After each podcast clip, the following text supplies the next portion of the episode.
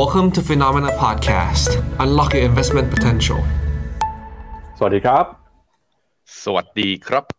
ต้อนรับคุณผู้ชมเข้าสู่รายการข่าวเช้า Morning Brief นะครับ สรุปข่าวสำคัญเพื่อให้คุณพลาดทุกโอกาสการลงทุนครับ วันอังคารที่ 11 กรกฎาคม มาเจอกับเรา 2 คนนะครับ ผมปั๊บจิรติคันติพะโล และพี่แบงค์เชนนท์รักการจันนันครับ สวัสดีครับพี่แบงค์ครับ สวัสดีครับปั๊บปั๊บ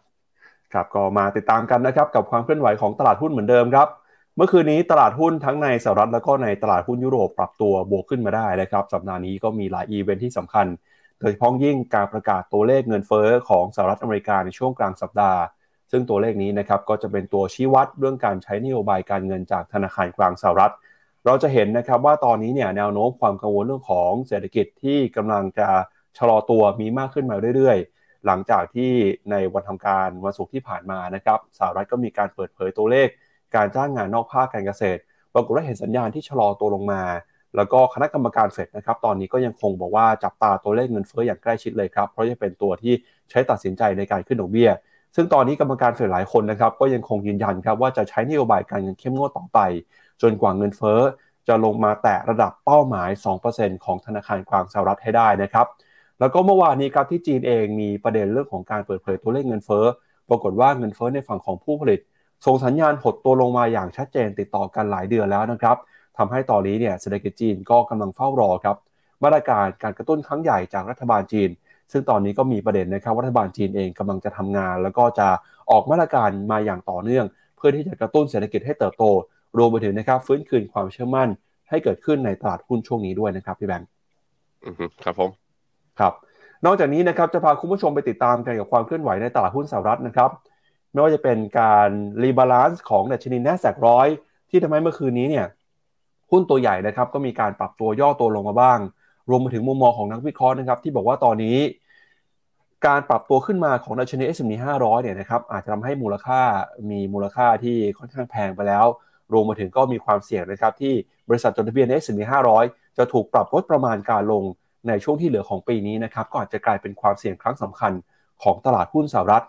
แล้วก็เราจะพาไปดูกันนะครับกับแอปพลิเคชันอย่าง t r e s นะครับที่เปิดตัวไปในสัปดาห์ที่แล้ว ปรากฏว่าใช้เวลาเพียงแค่ 5 วันเท่านั้นครับกลายเป็นแพลตฟอร์มที่เติบโตเร็วที่สุดในโลก มีผู้ใช้งานทะลุนะครับ100 ล้านคนไปเป็นที่เรียบร้อยแล้วนะครับ อันนี้ก็เป็นประเด็นที่เราจะมาพูดคุยแล้วก็มาวิเคราะห์กันในวันนี้นะครับพี่แมท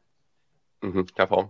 ครับ เดี๋ยวไปเริ่มต้นกันนะครับกับความเคลื่อนไหวของตลาดหุ้นเมื่อคืนนี้กันก่อนครับ โดยดัชนีสำคัญในตลาดหุ้นสหรัฐนะครับไม่ว่าจะเป็นดาวโจนส์ S&P 500 แล้วก็ NASDAQ ครับเดินหน้าปรับตัวขึ้นมาอยู่ในแดนบวกได้นะครับดาวโจนส์บวกขึ้นมา 0.6% S&P 500 บวกขึ้นมา 0.2%ส่วนดัชนี NASDAQ บวกขึ้นมา 0.18%หุ้นขนาดกลางขนาดเล็กนะครับ Russell Small Cap 2,000 บวกขึ้นมา 1.5%ครับเมื่อคืนนี้หุ้นกลางหุ้นเล็ก ปรับตัวขึ้นมาได้ค่อนข้างดี VIX Index นะครับเมื่อวานนี้ก็บวกขึ้นมา 1.6 ครับมาอยู่ที่ระดับ 15 จุดเป็นที่เรียบร้อยแล้วนะครับปัจจัยสำคัญในตลาดหุ้นสหรัฐนะครับวันพุธนี้ครับจะมีการเปิดเผยตัวเลขเงินเฟ้อนะครับก็จะเป็นตัวชี้วัดการขึ้นดอกเบี้ย แล้วก็รวมไปถึงนะครับการปรับพอร์ตการ rebalance พอร์ตรวมถึงการ rebalance index ในช่วงนี้ด้วยครับ อืมครับผมมีการ rebound ได้บ้างก็ยังประมาทไม่ได้เพราะว่าตัวดาวโจนส์เนี่ยก็ยังอยู่ต่ำกว่าตัว downtrend นะไอตัวแนวรับชั้นดีอยู่ตรงนี้ ในขณะที่ไอตัว S&P 500นี่ตอนนี้ยืน ตัวเส้นค่าเฉลี่ย20 วันยังพอรับได้อยู่ แสดงว่าการปรับฐานอาจจะเป็นแค่การปรับฐานระยะสั้น เมื่อคืนนี้ตัว NASDAQ นะครับมีเป็นตัวที่ปรับตัวบวกขึ้นมาน้อยสุดโดยที่ NASDAQ ร้อยเนี่ย บวกเป็นแค่ 0.06%เท่านั้น ก็แสดงให้เห็นว่าเป็นหุ้นที่ไม่ใช่หุ้นเทคนะ ที่สามารถที่จะพยุงตลาด แล้วก็ทำให้ตัวดาวดาวโจนเนี่ย บวกได้แรงกว่าตัวอื่น ที่น่าสนใจคือถึงแม้ว่าตลาดหุ้นจะเขียวนั้น แต่ตัว Wix Index นั้นปรับตัวขึ้นมาโดยที่เมื่อวานนี้จริงๆ แล้วจุดสูงสุดของ Wix Index เนี่ยอยู่ที่ระดับ 16.26 ก็คือทะลุขึ้นไปอีกนะฮะVIX เนี่ยเราเห็นแล้วสองสามวันทำการเนี่ยเริ่มดีดกลับมา แสดงให้เห็นว่านักลงทุนเริ่มมีการกลับมาอยู่ในถือ short position หรือว่าเปิดเพื่อเปิดตราสารอนุพันธ์เพื่อป้องกันความเสี่ยงในกรณีที่ตลาดอาจจะปรับฐานมาได้นะครับ แต่ยังไงก็แล้วแต่ด้วยความที่มันมีตัวหนึ่งที่มีอิทธิพลค่อนข้างสูงเลย แล้วก็ทำให้ risky asset อาจจะมีแรงในการ rebound ได้ช่วงสั้นก็คือตัวนี้ Dollar Index Dollar Index เนี่ยจริงๆ แล้วแสดงสัญญาณชัดเจนมาตั้งแต่วันศุกร์แล้วนะฮะ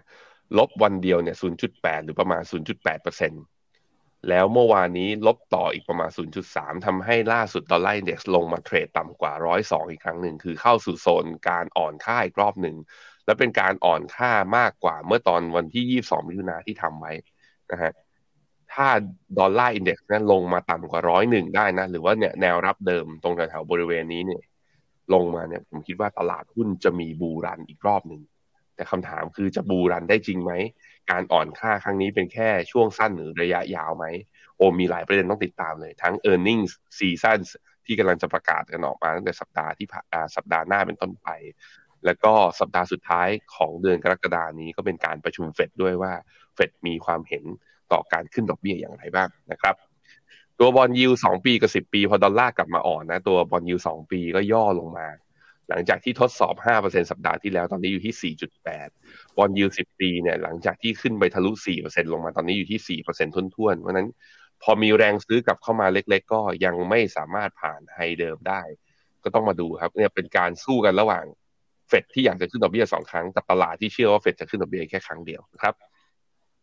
ครับ ไปดูภาพของดัชนี n a s แ a q ร้อยกันหน่อยครับ จากประเด็นข่าวเรื่องของการ rebalance นะครับ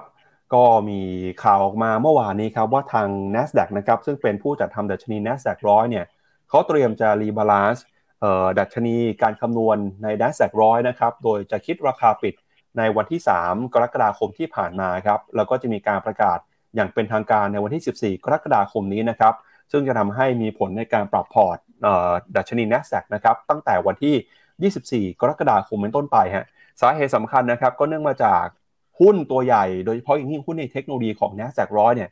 เขามีความเข้มข้นหรือว่า concentrate นะครับในกลุ่มที่เป็นหุ้น tech ขนาดใหญ่มากเกินไปทำให้มีความจำเป็นต้องปรับพอร์ตนะครับเราก็เลยจะเห็นว่าเมื่อคืนนี้หุ้น tech ยักษ์ใหญ่ไม่ว่าเป็น Apple นะครับราคาติดลบไป 1% Apple เนี่ยล่าสุด Market Cap ก็ลงมา ต่ำกว่า 3 ล้านล้านดอลลาร์กันอีกครั้งหนึ่งแล้วนะครับปิดไปเมื่อคืนนี้ Market Cap มาอยู่ที่ 2.96 ล้านล้านเหรียญนะครับแล้วก็มีหุ้นของ Microsoft ติดลบไป 1.6% Nvidia นะครับที่ราคาตั้งแต่ต้นปีเนี่ยบวกขึ้นมาได้ 100 กว่าเปอร์เซ็นต์นะฮะ 180 190เปอร์เซ็นต์เมื่อคืนนี้ก็ติดลบไป 0.76เปอร์เซ็นต์ Google นะครับเมื่อวานนี้ย่อลงมา 2.5เปอร์เซ็นต์ Amazon ติดลบไป2เปอร์เซ็นต์ Tesla ปรับตัวลงไป 1.76เปอร์เซ็นต์ฮะ การที่ NASDAQ ออกมา เตรียมประกาศนะครับ rebalance จะส่งผลทำให้กองทุนครับที่เป็นกองทุนแบบ passive fund หรือว่ากองทุนที่อ้างอิงการลงทุนตามสัดส่วนของ n a s d a q ร้อยก็ต้องมีการปรับพอร์ตไปด้วยนะครับ จะเห็นว่าพอมีการลดสัดส่วนหุ้นขนาดใหญ่หุ้นขนาดใหญ่โดนขายมาหุ้นขนาดกลางขนาดเล็กนะครับที่อยู่ในดัชนีก็ได้อานิสงส์เรื่องนี้ราคาปรับตัวบวกขึ้นไปด้วยนะครับพี่นันอือครับผม ไปดูต่อนะครับกับความเคลื่อนไหวของตลาดหุ้นยุโรปเมื่อคืนนี้กันบ้างครับ เมื่อวานนี้ตลาดหุ้นยุโรปนะครับก็ปรับตัวบวกขึ้นไมาได้เช่นกันครับ โดยจะเห็นว่าดัชนี DAX เยอรมนีนะครับบวกขึ้นมา 0.45%ฟุตซี่ร้อยอังกฤษบวกขึ้นมา 0.2 CAC 40 ฝรั่งเศสบวกขึ้นมา 0.4 ยูโรซ็อก50 ครับบวกขึ้นมาได้ 0.4%ส่วนยูโรซ็อก600 เมื่อวานนี้ก็ปรับตัวบวกขึ้นมาเช่นกันนะครับประมาณ 0.2%ครับ โดยหุ้นในกลุ่มที่เกี่ยวข้องกับการท่องเที่ยวนะครับบวกขึ้นมา 1.3%ขณะที่หุ้นในกลุ่มเหมืองแร่ครับเมื่อวานนี้ก็ย่อลงไป 0.6%นะครับแต่หุ้นยุโรปเองก็จับตาสถานการณ์นะครับกับทั้งของจีนเองซึ่งเป็นคู่ค้าสำคัญ เนื่องจากตอนนี้เศรษฐกิจจีนส่งสัญญาณชะลอตัวอ่อนแอมา ก็จะส่งผลนะครับต่อการค้าขายแล้วก็บริษัทที่มีฐานการผลิตบริษัทที่เป็นคู่ค้ากับจีน ช่วงนี้ก็ถูกกดดันลงมาด้วยนะครับ เพราะฉะนั้นเนี่ยตอนนี้เศรษฐกิจจีนที่อ่อนแอก็ส่งผลไปยังการลงทุนในทั้งโลกเลยทีเดียวครับ อือครับผม ไปดูนะฮะ ตัวยูโรซ็อกห้าสิบเนี่ย มันมีแท่งที่น่ากลัวก็คือ เนี่ย เมื่อวันพฤหัสที่ลบลงมา 2.9%แล้วลงมาต่ำกว่าเส้นค่าเฉลี่ย 100 วัน ซึ่งการลงมาต่ำกว่าเส้นค่าเฉลี่ย 100 วันในรอบก่อนหน้านี้เนี่ยก็คือไปหลุดเคยหลุดก็จริง แต่หลุดแล้วสิสุดท้ายแล้วก็วันทำการถัดไปก็สามารถที่จะเด้ง rebound กลับมาได้ แล้วก็ด้วยภาพที่การที่ชน high เดิมนะ ตั้งแต่ตอนเดือนเมษามาแล้วไม่สามารถผ่านได้เนี่ยผมคิดว่าเป็น pattern ที่กดแล้วก็ทำให้ยุโรปเนี่ยยังดูมีความเสี่ยงในเชิงสัญญาณทางเทคนิคอยู่ เพราะนั้นสำหรับความเห็นผมต่อยุโรปก็คือว่าต้องรอต่อไปคือถ้ามีอยู่น่าลดพอร์ตมากกว่านะครับตัว FTSE ร้อยของอังกฤษหลังจากที่หลุด flag pattern มายาวๆเนี่ยโหร่วงหนักเลย โดยที่เมื่อวันพุธที่แล้วลบไปหนึ่งเปอร์เซ็นวันพฤหัสลบต่ออีกเท่าไหร่เนี่ย สองเปอร์เซ็นสองวันลบไปสามเปอร์เซ็นแล้วล่าสุดตอนนี้ก็อยู่แถวๆ low เดิมของเมื่อตอนเดือนมีนา ถ้าดูเป็นกรอบ Fibo เดี๋ยวนะดู ratio ลงมารอบนี้หลังจากหลุด โอ้ยังไปได้ไกลเลยพี่ปับ๊บลงได้ค่อนข้างลึกทีเดียว ยังดูหน้าห่วงนะ ยังดูหน้าห่วงพอทะลุตรงนี้ มีโอกาสทดสอบโลเดิมลงแถวๆประมาณ6,700 6,800ครับ สำหรับตัวอังกฤษ ก็ถือว่าเป็นประเทศหนึ่งที่มีความเสี่ยงเข้าสู่ภาวะ recession จริง ๆ แล้วมีหนึ่งประเทศนะในยุโรปเนี่ยที่เป็น technical recession หรือ GDP ติดลบสองไตรมาสไปแล้ว แต่ไม่ได้เป็นถามมา bias GDP ของไตรมาสที่จะเคยบวกแล้วกลายเป็นลบนั่นก็คือประเทศเยอรมันนั่นเอง นั้นเศรษฐกิจยุโรปยังเจอความท้าทาย แต่นี้ไม่พูดถึงในแง่ของเศรษฐกิจนะ แต่ตัวตลาดหุ้นเนี่ยก็ต้องยอมรับว่า หุ้นหลาย ๆ ตัวที่เป็นหุ้นกลุ่มผู้นำเป็นบิ๊กแคปที่อยู่ในยุโรปเอง ไม่ได้มีรายได้จากในยุโรปเพียงอย่างเดียว จึงยังสามารถที่จะรอดพ้นแล้วก็ตลาดก็เลย ยังแบบว่ายังยังมีเอาลุกที่กึ่งกึ่งว่าไปทาง positive มากกว่านะครับ ครับ ไปดูต่อนะครับที่ตลาดหุ้นของเอเชียกันบ้างครับเช้านี้เปิดการซื้อขายมาแล้วนะครับเดชนีตลาดหุ้นของญี่ปุ่นนิกเกิ225 ครับ ปรับตัวบวกขึ้นมา 0.7%นะครับ มาอยู่ที่ระดับ 32,415 จุด S&P ASX 200 ของออสเตรเลียบวกขึ้นมา 1%นิวซีแลนด์ครับย่อลงไป 0.2 นะครับ ส่วนหุ้นจีนเองเนี่ยเมื่อวานนี้ก็ปรับตัวบวกขึ้นมา จากความหวังนะครับว่ารัฐบาลจีนจะเข้ามากระตุ้นเศรษฐกิจ หลังจากที่เงินเฟ้อส่งสัญญาณชะลอตัวลงไปมากกว่าคาด โดยพ้องยิ่งเงินเฟ้อในฝั่งของผู้ผลิตนะครับยังคงติดลบต่อเนื่องกันหลายเดือนแล้วทำให้เมื่อวานนี้นะครับดัชนีเซี่ยงไฮ้คอมโพสิตไชน่า A50 ห่างเสียงฮ่องกงนะครับบวกขึ้นมาได้ประมาณ 0.6 ถึง 0.7% เวทไต้หวันนะครับเช้านี้เปิดมาติดลบไป 0.07%ครับหุ้นไทยเมื่อวานนี้ก็ซื้อขายกันอยู่ในกรอบแคบๆนะครับบวกขึ้นมาได้ 6.38 จุดหุ้นไทยตอนนี้ก็รู้เรื่องเดียวเลยฮะคือเรื่องของการเมืองนะครับที่จะมีการโหวตเลือกนายกกันวันที่ 13 กรกฎาคมนี้ จะเห็นว่าตอนนี้เนี่ยกระแสก็ร้อนแรงมากขึ้นมาเรื่อยๆนะครับมีคนออกมาวิพากษ์วิจารณ์ แล้วก็เริ่มมีคนออกมาบอกว่าจะเเข้าไปให้กำลังใจนะครับหรือว่าไปจับตาสถานการณ์ในการโหวต วันที่ 13 กรกฎาคมนี้ในกรุงเทพมหานครด้วยนะครับ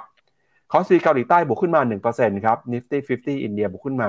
0.1 แล้วก็หุ้นของเวียดนามนะครับ VN30 เมื่อวานนี้เวียดนามถือว่าค่อนข้าง outperform บวกขึ้นมาได้ถึง 1.22%เลยทีเดียวครับอือครับผมนิกเคอิ225 นะครับ บวกอยู่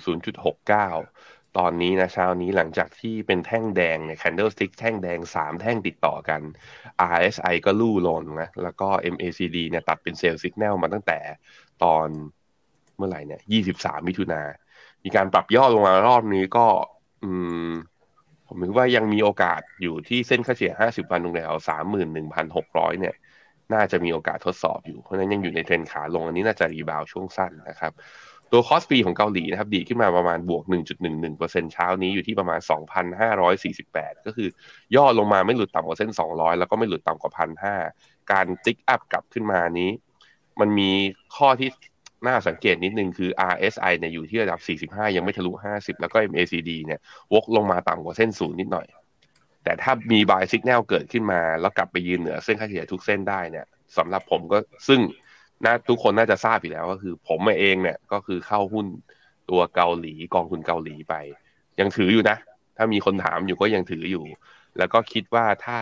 เนี่ยตรงแถวนี้เริ่มบวกกลับมาได้เนี่ยทรงดูดีมากขึ้น อาจจะมีการทยอยเพิ่มซื้อไม้ที่สองไม้ที่สามซึ่งมีโอกาสและมีโอกาสกลายจะจะกลายเป็น technical call ตัวต่อไปของเรา นั่นก็คือเพราะตัวนี้ อดูที่เส้นค่าเฉลี่ย 200 วันอะเส้นค่าเฉลี่ย 200 สัปดาห์ในกราฟ week ของ KOSPI เนี่ย จะพบว่ามันมีเส้นค่าเฉลี่ย 200 สัปดาห์เนี่ยเป็นแนวต้านอยู่ที่ 2,560 คือขาดอีกประมาณ 40 จุดสี่สิบจุดก็คิดเป็นประมาณอีกสักประมาณสองเปอร์เซ็นถ้าทะลุขึ้นมาได้นะ ผมคิดว่ามัน pattern มันสวยอะ pattern มันสวยเลย หวังว่ามันจะเป็นคล้ายๆ กับตอนเดือนกรกฎาปี 2020 ที่ทะลุแล้ว แล้วก็เข้าสู่ขาขึ้นอีกรอบหนึ่งเราต้องมาติดตามดูกัน ในแง่ของตัวฮั่งเส็งนะครับ กราฟ day ของตัวฮั่งเส็ง วันนี้เปิดมาแล้วใช่ไหม เมื่อวานนี้เนี่ยจะเห็นว่าเปิดแรงนะพี่ปับ๊บเปิดมาบวกดีเลย แต่ว่าแท่ง candlestick เป็นแท่งสีแดงแปลว่าอะไร เปิดไฮปิดโลทุกคน เปิดไปเนี่ยบวก 1.6เปอร์เซ็นแต่ถึงเวลาจริงอะ่ะ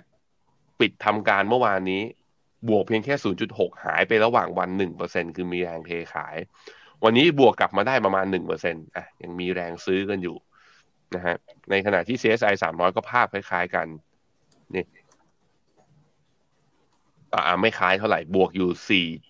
คือบวกบวกเท่าไหร่ดีดขึ้นไประหว่างวัน แล้วก็กลับมาปิดที่เดิมแต่ประมาณบวกสักประมาณครึ่งเปอร์เซ็นต์นะครับอ่าตัวจีนเนี่ยยังไม่มีนิวโล แต่แพทเทิร์นของการร่วงลงมาสองสามวันที่ผ่านมามันทำเราใจหายทำเราเสียวนิดนึงนะ ต้องมารอติดตามดูกันหน่อยว่า ความคาดหวังในการกระตุ้นมาตรการจากของฝั่งจีนนะไม่ว่าจะเป็นมาตรการทางการคลังมาตรการทางการนโยบายการเงิน หรือทีมชาติเนี่ยเรา SOE นะ State Owner Enterprise ทั้งหลายเนี่ยจะมีการเข้ามาแล้วมีส่วนช่วยในการพยุงเศรษฐกิจ และพยุงเซนติเมนต์ของตลาดหุ้นได้หรือเปล่า ต้องรอดูนะครับ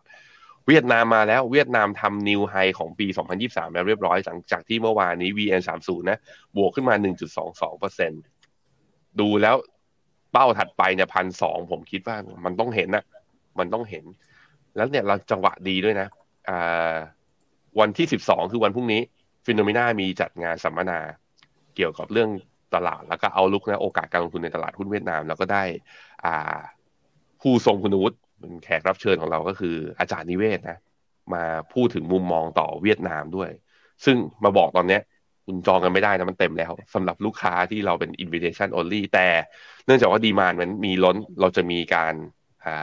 เปิดให้ท่านผู้ชมเนี่ยดูผ่านออนไลน์ เดี๋ยวเราจะมีการส่งตัวลิงก์แจกลงทะเบียนนะเผื่อใครที่สนใจพรุ่งนี้ก็มาต่างกันได้ว่ามุมมองดรนิเวศเป็นอย่างไรรวมถึงเนี่ย คุณเจษก็จะขึ้นเวทีกับทางคุณหยง แล้วก็คุยกันเรื่องว่าเอาลุกว่าไส้ในของกองทุนเวียดนาม เวลาเลือกเลือกยังไง ลงยังไง แล้วต้องคาดหวังกับมันยังไงบ้าง ครับ มาดูที่หุ้นไทยฮะหุ้นไทยช่วงนี้ก็รอไปนิดนึง รอวันที่สิบสามไป จะดีดขึ้นดีดลงก็ไม่ได้ตอบ มันไม่ได้แปลว่าหุ้นจะขึ้นหรือจะลง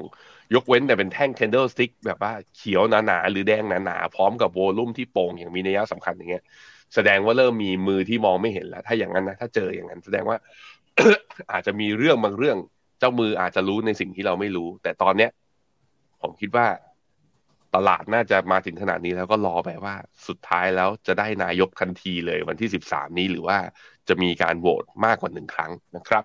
ไปดูตัวดัชนีเซนเซกของตัวอินเดียหน่อยดัชนีเซนเซกของอินเดียเนี่ยปรับลบลงมาเมื่อวันศุกร์นี้ลบ 0.7 เมื่อวานนี้บวกประมาณ 0.1 อยู่ใกล้ๆกับออทามไฮนะ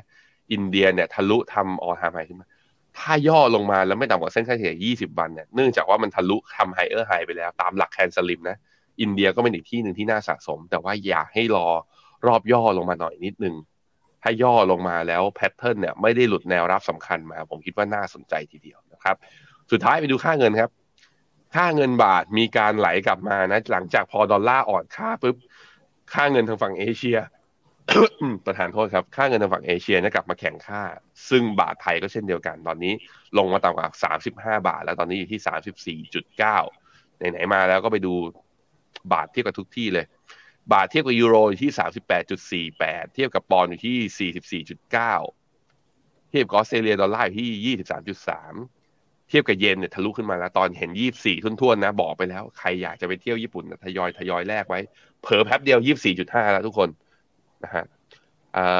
บาทเทียบหยวนอยู่ที่สี่จุดแปดบาทเทียบซิงตอนนี้อยู่ที่ประมาณยี่สิบหกนะครับ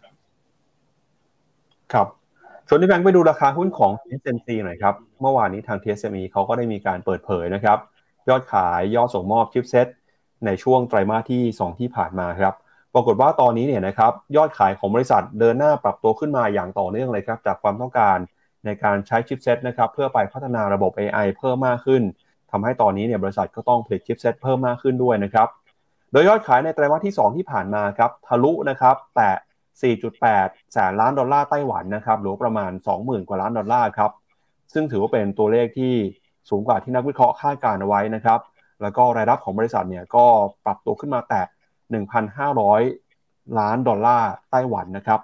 ทาง TSMC ก็ระบุนะครับว่าตอนนี้เนี่ยสัญญาจ้างสำหรับผลิตชิปเซต AI ของบริษัทนะครับไม่เป็นของ NVIDIA ถือว่าเป็นชิปเซตนะครับที่กำลังจะได้รับความนิยมฮะในการเข้าไปใช้อบรม การผลิตพัฒนาโมเดลของ AI นะครับไม่เป็น ChatGPT ของ OpenAI ด้วย นอกจากนี้นะครับราคาหุ้นของ TSMC เนี่ยก็ได้รับอนนิสงครับ จากการที่ Goldman Sachs ออกมาปรับเพิ่มคาดการราคาเป้าหมายของบริษัทนะครับว่าจะขึ้นไปแตะ 700 ดอลลาร์ไต้หวันนะครับโดยหุ้นของ TSMC เนี่ยปีนี้ขึ้นมาแล้ว 25%นะครับแล้วบริษัทก็ออกมาบอกว่านอกจากแผนเพิ่มรายได้ในการผลิตสินค้าเพิ่มมากขึ้นแล้ว ยังมีแผนในการลดรายจ่ายด้วยนะครับทั้งไม่ว่าจะเป็นการปรับลดต้นทุนแล้วก็รวมไปถึงนะครับ หาวิธีที่จะผลิตสินค้าได้อย่างมีประสิทธิภาพมากขึ้นครับ อืมครับผมไปดูราคาของ TSMC จริงๆ แล้วประกาศงบออกมาเนี่ยคือเขาก็มีกำไรมาอย่างต่อเนื่องนะ แต่ที่จะเห็นคือ top line คือ revenue เนี่ยในไตรมาสหนึ่งเนี่ยชะลอลงเมื่อเทียบกับไตรมาสสี่เดี๋ยว TSMC จะประกาศงบอีกทีคือวันที่ 20 กรกฎาคมเป็นงบของไตรมาสสองตลาดคาดการว่า e a r n i n g จะลงมาแย่กว่าไตรมาสหนึ่งนะ แต่ในขณะที่ Goldman Sachs มองตรงกันข้าม เออ อันนี้น่าสนใจ เพราะว่าถ้าสมมติออกมาแล้วดีกว่าไตรมาสหนึ่งจริง แล้วเป็นไปตามที่ Goldman Sachs บอกคาดการณ์เนี่ยว่ามีการเพิ่ม target ผมคิดว่า TSMC จะอัพไซด์ข้างบนเนี่ยน่าจะเปิดขึ้นมาทันที แต่ณตอนนี้ถ้าดูจาก price pattern ของตัว TSMC แล้ว ลงมาต่ำกว่าเส้นเฉลี่ย 20 วัน มีเซลล์สัญญาณจาก MACD ถ้าดูแล้วคือถ้าไม่หลุดลงมาต่ำกว่า 98 ก็พอจะรับได้ แต่ว่ามันยังไม่ได้มีแท่งกราฟแท่งสีเขียวสวยๆอะ ให้ดีดกลับสักรอบหนึ่งเพราะนั้นก็ขอรอดูหน่อยนะครับ ครับ ไปดูต่อนะครับกับราคาทองคำราคาน้ำมันกันบ้างครับ ล่าสุดนะครับเมื่อคืนที่ผ่านมา ราคาทองคำก็ซื้อขายกันอยู่ในกรอบแคบๆนะครับหลังจากที่ตลาดเฝ้ารอดูตัวเลขเงินเฟ้อที่จะประกาศนะครับในช่วงกลางสัปดาห์นี้ ซึ่งตอนนี้เนี่ยคณะกรรมการเฟดนะครับก็เริ่มออกมาส่งสัญญาณครับว่าจะสนับสนุนให้มีการขึ้นดอกเบี้ยต่อไป เพื่อที่จะเอาเงินเฟ้อของสหรัฐลงมาสู่ระดับเป้าหมายที่ 2%ให้ได้ ยิ่งมีการขึ้นดอกเบี้ยมากขึ้นเท่าไหร่เนี่ยไม่เป็นผลดีกับราคาทองคำนะครับทำให้ล่าสุดครับราคาทองคำก็ปรับตัวลงมาในช่วงเช้านี้นะครับมาซื้อขายกันอยู่แถว1,927 ดอลลาร์ต่อทรัลล์นะครับราคาทองคำเนี่ย1,900 ถือเป็นแนวรับสำคัญที่ที่ผ่านมาก็ลงมาทดสอบแล้ว แต่ก็ยังสามารถยืนได้อยู่นะครับทิศทางของราคาน้ำมันบ้างครับราคาน้ำมันดิบ WTI ครับซื้อขายอยู่ที่ 73 ดอลลาร์ต่อบาร์เรลราคาน้ำมันดิบเบรนท์นะครับ78 ดอลลาร์ต่อบาร์เรลครับ เมื่อคืนนี้ราคาน้ำมันดิบติดลบไปประมาณ 1%นะครับหลังจากที่ตลาดกังวลของการขึ้นดอกเบี้ย ว่าจะทำให้ดีมาหรือความต้องการใช้น้ำมันหายไป ประกอบกับตอนนี้นะครับก็มีประเด็นเรื่องของกลุ่มซาอุดิอาระเบีย แล้วก็โอเปกพลัสนะครับทั้งซาอุแล้วก็รัสเซียเนี่ยที่บอกว่าจะยังคงยืนยันแนวทางในการลดกำลังการผลิตน้ำมันต่อไปนะครับอันนี้ก็เป็นผลทาให้ตั้งแต่สัปดาห์ที่แล้วแล้วครับราคาน้ำมันเลยยืนบวกขึ้นมาได้ค่อนข้างดีทีเดียวครับอืครับผม เรื่องที่เห็นเรื่องหนึ่งนะก็จะเห็นว่าอะ กลับไปย้อนดูdollar index เนี่ยกลับมาอ่อนค่าอีกรอบหนึ่งดอลลาร์อ่อนค่ารอบนี้ดูจากข่าวแล้ว เอาจริง ๆ ก็มีที่อยู่ในไฮไลท์ของเมื่อวานนี้ก็จะเป็นเรื่องเอเงินเฟ้อที่พี่ปั๊บประกาศเลยพี่ปั๊บไม่ได้เป็นคนประกาศปั๊บเป็นคนรายงานข่าว ว่าตัว PPI เนี่ยมันลบประมาณห้าเปอร์เซ็นต์ใช่ไหมแล้วก็ตัว CPI เนี่ยอยู่ประมาณศูนย์จุดสองคือต่ำมาก ก็เคยทำให้ตัวมีแนวโน้มมีโอกาสว่าจีนอาจจะใช้นโยบายในการกระตุ้นดอกไอกระตุ้นเศรษฐกิจด้วยการลดดอกเบี้ยตัวใหญ่ ซึ่งที่ตลาดคาดหวังคือตัว reserve requirement ratio ในขณะที่ตลาดก็คาดการว่า ในมุมมองนักลงทุนก็คาดการว่าเฟดจะขึ้นดอกเบี้ยเพียงแค่ครั้งเดียว ซึ่งต่างจากดอทพลอตแต่พอมันเอียงแบบนี้ก็คือตลาดมองอาจจะมองอย่างนี้นะว่า มีแนวโน้มเป็นไปได้หรือเปล่า ว่าไอ้ low lower rate of inflation ก็คือ อัตราเงินเฟอ้อที่อยู่ในระดับต่ำซึ่งต่ำกว่าที่ตลาดกังวลกันไว้ทั้งหมดเนี่ยทำให้สปีดของการขึ้นดอกเบี้ยนั้นอาจจะชะลอลง แล้วก็แปลว่าดอลลาร์อาจจะไม่ได้แข็งมากเท่าที่เรากังวลกัน มันก็เลยมาสะท้อนมุมนี้ผมเล่าเรื่องนี้เพราะอะไร เพราะว่ามันจะมีผลกับตัวราคาทอง เพราะพอดอลลาร์กลับมาอ่อนจะเห็นว่าทองเนี่ยพยายามดีดทันทีเลย มีมีแรงสู้ เมื่อวานนี้ไอ้เมื่อจริง ๆ แล้วก็ดีดขึ้นมาตั้งแต่วันศุกร์แล้ว วันศุกร์เนี่ยบวกขึ้นมา 14 เหรียญเมื่อวานนี้มีแรงย่อลงไปยบลบ ลบประมาณ 10 เหรียญแล้วก็ดีดกลับขึ้นมาอยู่ที่ 1,927 ยังต่ำกว่าเส้นค่าเฉลี่ย 20 วันอยู่ ยังต่ำกว่าอยู่ แต่ด้วยความที่ดอลลาร์มันเหมือนจะเปลี่ยนทิศ เพราะฉะนั้นมันเป็นไปได้เหมือนกันที่ตัวราคาทอง อาจจะไม่ลงมาทดสอบเส้นค่าเฉลี่ย 200 วัน ถ้าดอลลาร์ทำ new low โอเคไหมถ้าดอลลาร์ไม่ทอดดอลลาร์ทำ new low ทองยืนเหนือเส้นค่าเฉลี่ย 20 วัน ผมคิดว่าทองก็จะมีโอกาสกลับมาขึ้นได้อีกหายใจขึ้นได้อีกระยะสั้น แต่ที่มันน่าสนใจคือพอลงไปดูกราฟยาวๆเนี่ยกราฟวีคจะเห็นว่าทองเนี่ยแถวแถวโซนประมาณพันเก้าร้อยเก้าสิบถึงสองพันเนี่ย มันเทสมาแล้วสามทีไงพี่ปับ๊บเนี่ย แล้วมันไม่ผ่านทั้งสามที เพราะนั้นทองรอบนี้ดีขึ้นมาเนี่ย คือถ้าพ้นไม่ได้เนี่ย มันก็ยิ่งเป็นภาพที่แบมากขึ้นอยู่ดี เพราะฉะนั้นก็ถือเพื่อการกระจายความเสี่ยง แต่คิดว่ามันจะแบบว่าดีดขึ้นไปได้เลยไหม อาจจะยังจำเป็นต้องรอปัจจัยใหม่เพิ่มเติมนะครับ ในขณะที่ราคาน้ำมัน ราคาน้ำมันดีขึ้นไปเรื่อยๆมามาแล้วเออเส้นค่าเฉลี่ย 200 วันสำหรับ WTI นะ 77 เหรียญ เป็นแนวต้าน ถ้าสำหรับ Brent ก็อยู่ที่ประมาณ 82 เหรียญ มีโอกาสยังมีโอกาสขึ้นไปตรงนั้น แต่ไกลกว่านั้นมากเกินไปผมคิดว่าก็ ตลาดอาจจะไม่คิดแบบนั้นนะว่าจะทะลุขึ้นไปได้เลยไหม เพราะว่าเรื่องความเสี่ยงเรื่อง recession เนี่ยยังมีโอกาสอยู่เหมือนกัน ยังมีการพูดถึงอยู่บ้างนะครับครับเอาละครับงั้นเดี๋ยวเราไปดูกันกับประเด็นเรื่องของจีนกันก่อนนะครับ หลังจากที่เมื่อวานนี้ทางการจีนเปิดเผยตัวเลขทางเศรษฐกิจ โดยเฉพาะตัวเลขเงินเฟ้อนะครับออกมาไม่ค่อยดีเท่าไหร่นะครับ ตัวเลขเงินเฟ้อในฝั่งของ CPI เนี่ยใกล้เคียงกับตัวเลขของเดือนที่แล้ว แต่ตัวเลขของ PPI หรือว่าดัชนีราคาผู้ผลิตเนี่ยส่งสัญญาณ ชะลอตัวลงมาติดลบไปมากกว่า 5%เลยนะครับทำให้ตอนนี้ตลาดเองก็มีความหวังครับว่ารัฐบาลจีนจะเข้ามาดูแลเศรษฐกิจด้วยการออกมาตรการกระตุ้นเศรษฐกิจนะครับ โดยในหนึ่งภาคธุรกิจที่ถือว่ามีความอ่อนแอ แล้วก็น่ากังวลมากที่สุดของจีน ตอนนี้ภาคส่วนหนึ่งก็คือ ภาคอสังหาริมทรัพย์ครับทำให้ล่าสุดเนี่ยทางการจีนต้องออกมานะครับ ประกาศว่าจะเข้าไปช่วยเหลือดูแลนะครับ ด้วยการกระตุ้นให้ธนาคารพาณิชย์ ออกเงินกู้หรือว่าปล่อยเงินกู้ให้กับผู้พัฒนาอสังหาริมทรัพย์เพิ่มมากขึ้นมานะครับ ตอนนี้ในฝั่งของสถาบันการเงินเนี่ยก็กำลังถูกกดดัน ให้ลดความเข้มงวด แล้วก็ปล่อยกู้นะครับให้กับภาคอสังหาริมทรัพย์ ในบริษัทต่างๆ มากขึ้น เป้าหมายสำคัญเลยครับก็คือจะเข้าไปช่วยเหลือดูแลนะครับให้ผู้พัฒนาโครงการเนี่ยมีเม็ดเงินหมุนเวียนเพียงพอ ที่จะก่อสร้างโครงการที่ก่อสร้างอยู่ให้แล้วเสร็จ ก่อนหน้านี้นะครับทางการจีนก็เพิ่งมีการปรับลดนะครับไม่ว่าเป็นตัวเลขอัตราดอกเบี้ยอ้างอิง รวมไปถึงอัตราเงินกู้นะครับอัตราดอกเบี้ยเงินกู้ระยะสั้นระยะกลางแล้วก็ระยะยาว โดยภาคอสังหาริมทรัพย์เนี่ยถือว่าเป็นภาคส่วนที่มีความสำคัญนะครับต่อการฟื้นตัวเศรษฐกิจจีน มีสัดส่วนคิดเป็นมูลค่ามากกว่า 30%ของมูลค่าเศรษฐกิจทั้งระบบ นอกจากนี้นะครับความอ่อนแอในภาคการจับจ่ายใช้สอย การส่งออก แล้วก็เรื่องของหนี้ภาครัฐเนี่ยก็เป็นอีกหนึ่งปัจจัยนะครับที่รัฐบาลจีนก็ต้องเข้ามาดูแลด้วย ตอนนี้นะครับเราจะเห็นว่าโครงการต่างๆเนี่ยนะครับกำลังหยุดชะงักไป เนื่องจากผู้ปล่อยกู้เนี่ยมีความไม่มั่นใจนะครับไม่กล้าปล่อยกู้ พอรัฐบาลจีนเข้ามาดูแลนะครับบอกว่าจะเข้ามาช่วยดูแลรับประกันมากขึ้นรวมไปถึงเข้ามากระตุ้นให้มีการปล่อยกู้มากขึ้นเนี่ยก็เกิดความหวังนะครับว่าโครงการต่างๆ ที่กำลังสร้างอยู่จะสามารถแล้วเสร็จได้ แล้วก็สามารถขายนะครับปิดยอดได้ ทำให้มีเงินมาหมุนเวียนนะครับไม่กลายเป็นธุรกิจที่ล้มแล้วก็จะกลายเป็นโดมิโนนะครับตอนนี้เนี่ยในฝั่งของภาคอสังหาริมทรัพย์จีนกำลังถูกจับตากันอย่างใกล้ชิดเลยนะครับล่าสุดหนึ่งในผู้ผลิตเหมืองแร่นะครับเจ้าสำคัญของโลกอย่างริโอตินโตเนี่ยก็บอกว่าตอนนี้ภาคอสังหาริมทรัพย์ของจีน มีปัญหาอย่างชัดเจนเลยนะครับแล้วก็มีการผิดนัดชำระหนี้บางส่วนทำให้เรื่องนี้เนี่ยก็กระทบกลายเป็นความเชื่อมั่นทั้งระบบอสังหาริมทรัพย์จนรัฐบาลจีนต้องเข้ามาแก้ไขแล้วก็เข้ามา เยียวยาในที่สุดนะครับ อันนี้ก็เป็นความหวังครับว่าจีนจะเข้ามากระตุ้นเศรษฐกิจ แล้วจะทำให้เศรษฐกิจจีนสามารถฟื้นตัวได้ เศรษฐกิจจีนฟื้นตัวนะครับก็จะส่งผลต่อตลาดหุ้นด้วย แต่ตอนนี้ดูเหมือนว่าตลาดหุ้นเองก็ไม่ค่อยได้ตอบรับเท่าไหร่นะครับครับผมจะเห็นว่าคือมาตรการที่ทางการจีนใช้อะยังเป็นมาตรการแบบเฉพาะส่วนนะก็คือไปขอให้สถาบันการเงินเนี่ย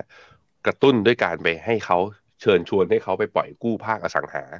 ราะว่าภาคอสังหาหรือบ้านเนี่ยจริงๆแล้วเป็นไอเทมใหญ่อย่างที่ปั๊บบอกไปเลยคือ คนซื้อบ้านปุ๊บมันไม่มันไม่มีใครซื้อบ้านเปล่าๆแล้วเอาเสือเข้าไปนอนมันจะมีไอเทมอื่นๆตามมาด้วยมันก็จะเป็นการกระตุ้นค่าการบริโภคไปไปไปในตัว แต่พาไปดูภาพใหญ่หน่อยพี่ปั๊บขอตัว presentation ภาพใหญ่เนี่ยคือมันไม่ได้มันไม่ใช่แค่น่ากังวลแค่ตัวภาคอสังหาเท่านั้น เพราะว่าตัวเลขเมื่อวานนี้ที่ประกาศตัว PPI นะก็คือเงินเฟ้อฝั่งผู้ผลิต แล้วก็ CPI เงินเฟ้อฝั่งผู้บริโภคเนี่ยมันชะลอตัวทั้งคู่ การชะลอตัวทางฝั่งผู้ผลิตเนี่ยมันชัดชัดเจนว่าผู้ผลิตลดกำลังการผลิตลงอะเขาลดกำลังการผลิตลงแปลว่าอะไรแปลว่าเขามองเอาลุกต่อเศรษฐกิจข้างหน้าไม่ดี คิดว่าคนจะขายได้ขายได้ไม่เยอะไม่งั้นแล้วจะผลิตสินค้าออกมา ให้มันมี inventory เยอะมากขึ้นทำไมงั้นชะลอแล้วดูท่าทีไปก่อน อันเนี้ยจะเห็นว่ามันไม่ใช่แค่ภาคสังหา ภาคอุตสาหกรรมก็มีปัญหา แล้วตัว CPI ที่บอกถึงเรื่องการบริโภคเนี่ย ก็ดูมีการชะลอลงมาด้วยเช่นเดียวกันอะพาไปดูหน้าถัดไป หน้าถัดไปตัวเลข retail sales ที่เป็นความหวังหลังจากที่จีนเปิดเมืองตั้งแต่ประกาศมันมาตั้งแต่ต้นปีนะ ปรากฏว่ามันค่อยๆ ชะลอลงจากที่ retail sales อยู่ตอนไตรมาสหนึ่งเนี่ยบวกขึ้นไปเกือบเกือบยี่สิบเปอร์เซ็นต์ตอนนี้จากยี่สิบเปอร์เซ็นลดลงมาเหลือประมาณสิบสองจุดเจ็ดเปอร์เซ็นยังขยายตัวดีไหมดี แต่ดีน้อยกว่าที่ตลาดคาด คือตลาดก็กาวไปก่อนหน้านี้ไงว่าโอ้โหมันมาแล้ว จีนจะเป็นผู้ช่วยโลกทำให้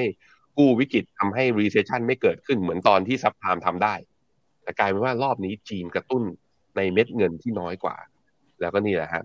retail sales พอลงมาแบบนี้ คือผมก็เข้าใจจีนนะ จีนอาจจะตัวรัฐบาลจีนเองอาจจะมองมาว่ารีเทลเซลโตทั้งสิบสองเปอร์เซ็นทำไมฉันต้องกระตุ้นด้วย ส่วนตลาดก็บอกว่าสิบสองเปอร์เซ็นมันต่ำกว่ายี่สิบเปอร์เซ็นเยอะเลยนะ มันต่ำกว่าที่เราคิดเลยนะ มันมีการมองกันคนละด้านนะฮะไปดูต่อ แล้วเขาจะทำยังไงต่อ สิ่งที่ทางการจีนทำมาแล้วก็คือตัว medium term lending rate เนี่ยก็มีการปรับลดลงมา แล้วรวมถึงในตัว seven day reverse repurchase ก็คือไอตัวอัตราดอกเบี้ยระยะสั้นเนี่ยมีการปรับลดลงมาแล้ว แต่สิ่งที่ตลาดอยากเห็นน่าจะอยากเห็นตัวนั่นแหละ อย่างที่บอกคือ reserve requirement ratio คือเนี้ยเป็นตัวที่น่าจะ impact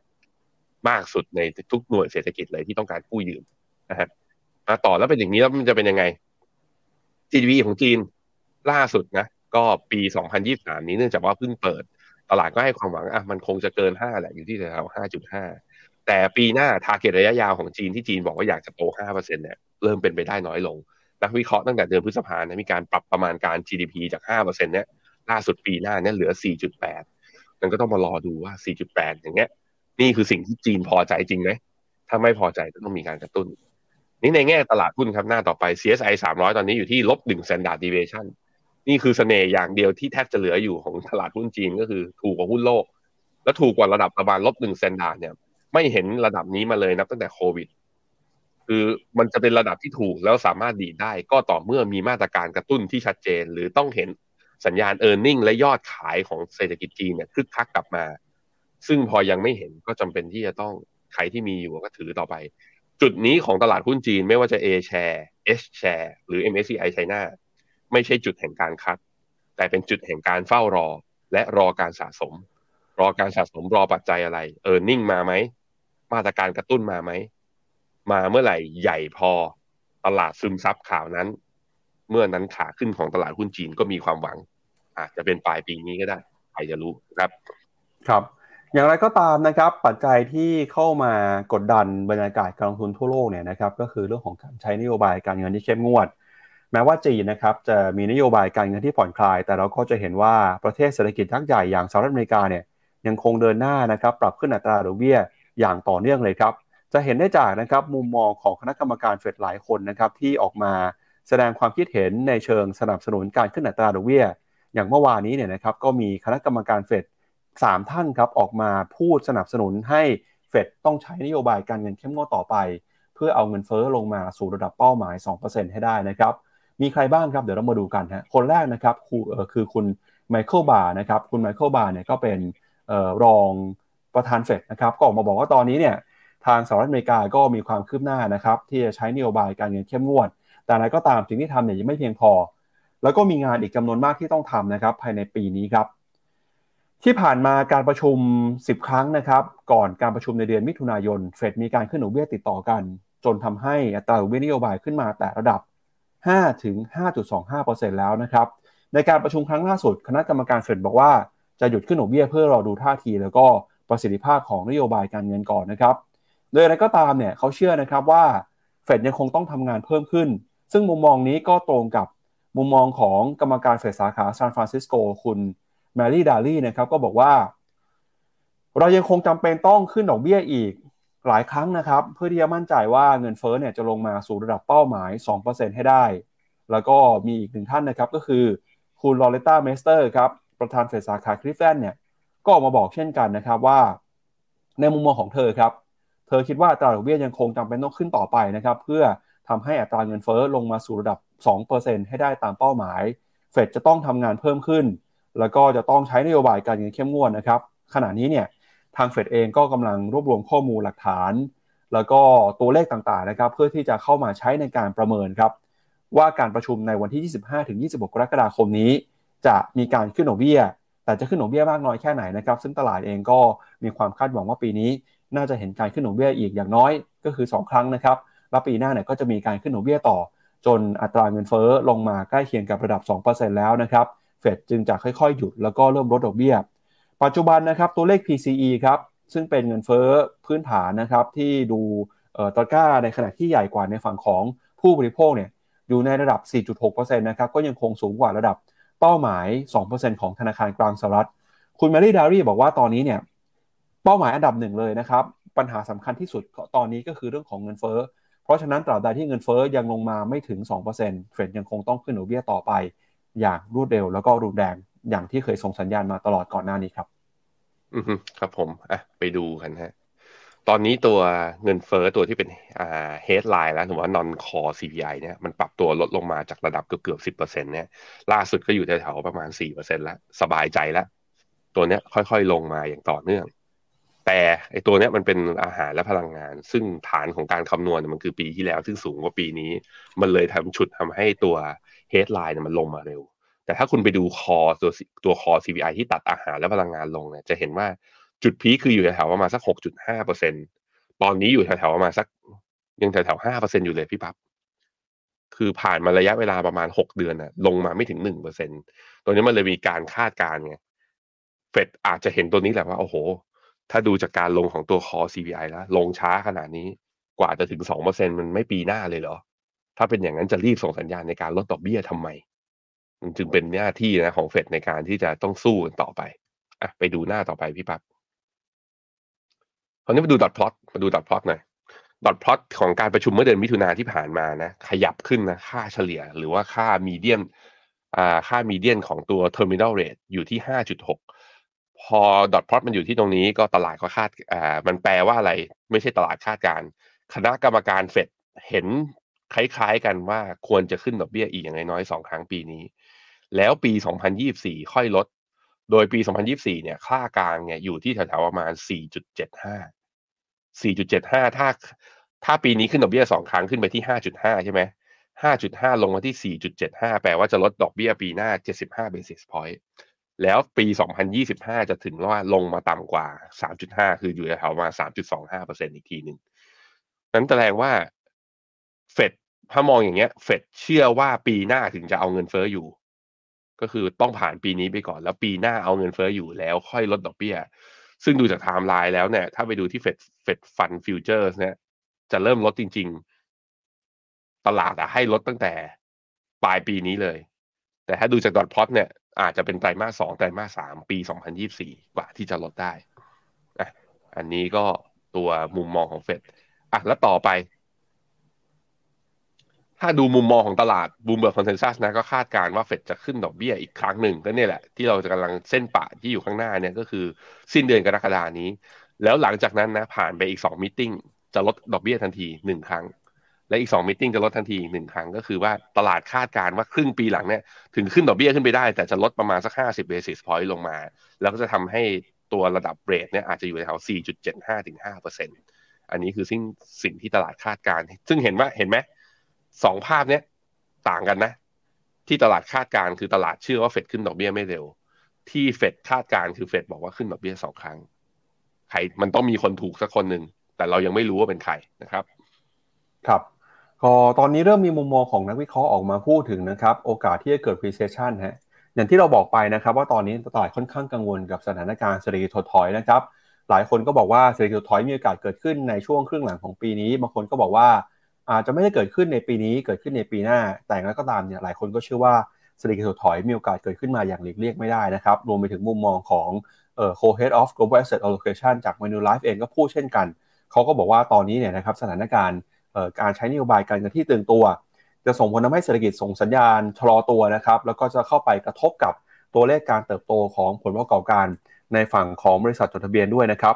จะพาคุณผู้ชมไปดูต่อกับมุมมองของนักวิเคราะห์หน่อยครับว่าตอนนี้ ถ้าหากว่ามีการขึ้นดอกเบี้ยจริงเนี่ยสิ่งที่ตลาดเฝ้ารออยู่หรือว่ากังวลอยู่จะมีเรื่องอะไรบ้างนะครับ ถ้าไปดูนะครับในการสำรวจของบูมเบิร์กครับเขาก็บอกว่าตอนนี้เองตลาดก็ถือว่ามีความกังวลนะครับกับเศรษฐกิจที่อาจจะได้รับผลกระทบ จากการใช้นโยบายการเงินที่เข้มงวด สิ่งที่เกิดขึ้นคืออะไรบ้างครับ นักวิเคราะห์นะครับที่บูมเบิร์กเขาสำรวจมาก็บอกตอนนี้เนี่ยตลาดเองค่อนข้างจะตึงตัวแล้วนะครับจากมูลค่าที่เพิ่มสูงขึ้น โดยได้รับแรงหนุนมาจากภาคเทคโนโลยี โดยเฉพาะอย่างยิ่งหลังจากที่ ธุรกิจ AI นะครับเติบโตอย่างก้าวกระโดดทำให้ตอนนี้นะครับในฝั่งของกลุ่ม sector tech เนี่ยก็มูลค่าก็ปรับตัวขึ้นมา จนอยู่ในระดับที่ถือว่าตึงตัวหรือว่ามีความแพงแล้วในบางบริษัทนะครับสถานการณ์ทางเศรษฐกิจที่เกิดขึ้นตอนนี้คือ ธนาคารกลางสหรัฐกำลังเดินหน้าปรับขึ้นอัตราดอกเบี้ยอย่างต่อเนื่อง ซึ่งการขึ้นดอกเบี้ยเนี่ยก็จะกระทบนะครับกับปัญหาการเติบโตทางเศรษฐกิจ ถ้าเศรษฐกิจชะลอตัว จะส่งผลทำให้ผลประกอบการของบริษัทจดทะเบียน กระทบไปด้วยนะครับ ตอนนี้เราเริ่มเห็นคำเตือนแล้วครับที่จะมีการปรับลดประมาณการ หรือว่ารายได้กำไรของบริษัทจดทะเบียนใน S&P 500 นะครับ ซึ่งในไตรามาสนี้เนี่ยเราจะเริ่มเห็นการประกาศงบแล้วฮะว่าผลประกอบการอาจจะออกมา เริ่มชะลอหรือว่าไม่เป็นไปตามคาดนะครับ โดยพ้องยิ่งครับหลังจากเงินเฟ้อที่ยังคงอยู่สูงอัตราดอกเบี้ยที่เพิ่มสูงขึ้นมา ก็จะยิ่งเป็นตัวกระทบนะครับกับราคาของหุ้นครับ โดยการปรับตัวลงมานะครับของ รายได้แล้วก็ผลกำไรของบริษัท S&P 500 เนี่ยจะเกิดขึ้นอย่างต่อเนื่องเลยครับจนถึงไตรมาส 3 ของปีนี้นะครับแล้วก็หุ้นเทคนะครับที่มี valuation สูงเนี่ยไม่ว่าเป็นหุ้นของ AI ก็จะได้รับผลกระทบด้วยจากการปรับประมาณการในครั้งนี้ สัญญาณที่เกิดขึ้นนะครับคืออะไรเดี๋ยวเราไปดูมุมมองของนักวิเคราะห์กันหน่อยครว่าเขากังวลแค่ไหน แล้วก็มีโอกาสแค่ไหนที่ดัชนีจะปรับตัวลงมานะครับ จากผลการสำรวจของ Bloomberg ครับปรากฏว่าตอนนี้เนี่ยตลาดเองก็เริ่ม มีความกังวลนะครับ ที่จะเห็นคำเตือนเรื่องของผลประกอบการที่จะถูกหั่นประมาณการลงไป เขาไปสอบถามนะครับ ทั้งฝั่งของคนที่เป็น professional investor หรือว่านักทุนมืออาชีพ แล้วก็คนที่เป็นนักทุนทั่วไปนะครับ ปรากฏว่า นักทุนที่เป็น professional เนี่ย54%เชื่อว่าจะมีคำเตือนเรื่องของกำไรนะครับ จะถูกหัน่นจะถูกปรับประมาณการลงเนี่ย54%ครับ ขณะที่มุมมองของนักทุนทั่วไป 58%ก็เชื่อเช่นกันว่าหุ้นในดัชนีสิบห้าร้อยเนี่ยจะถูกเตือนเรื่องของผลกำไรนะครับ แล้วก็นอกจากนี้นะครับ ก็จะเห็นตัวเลขที่อ่อนแอเพิ่มมากขึ้นมานะครับ อาจจะมีตัวเลขที่เซอร์ไพรส์ตลาดด้วยนะครับในจำนวนที่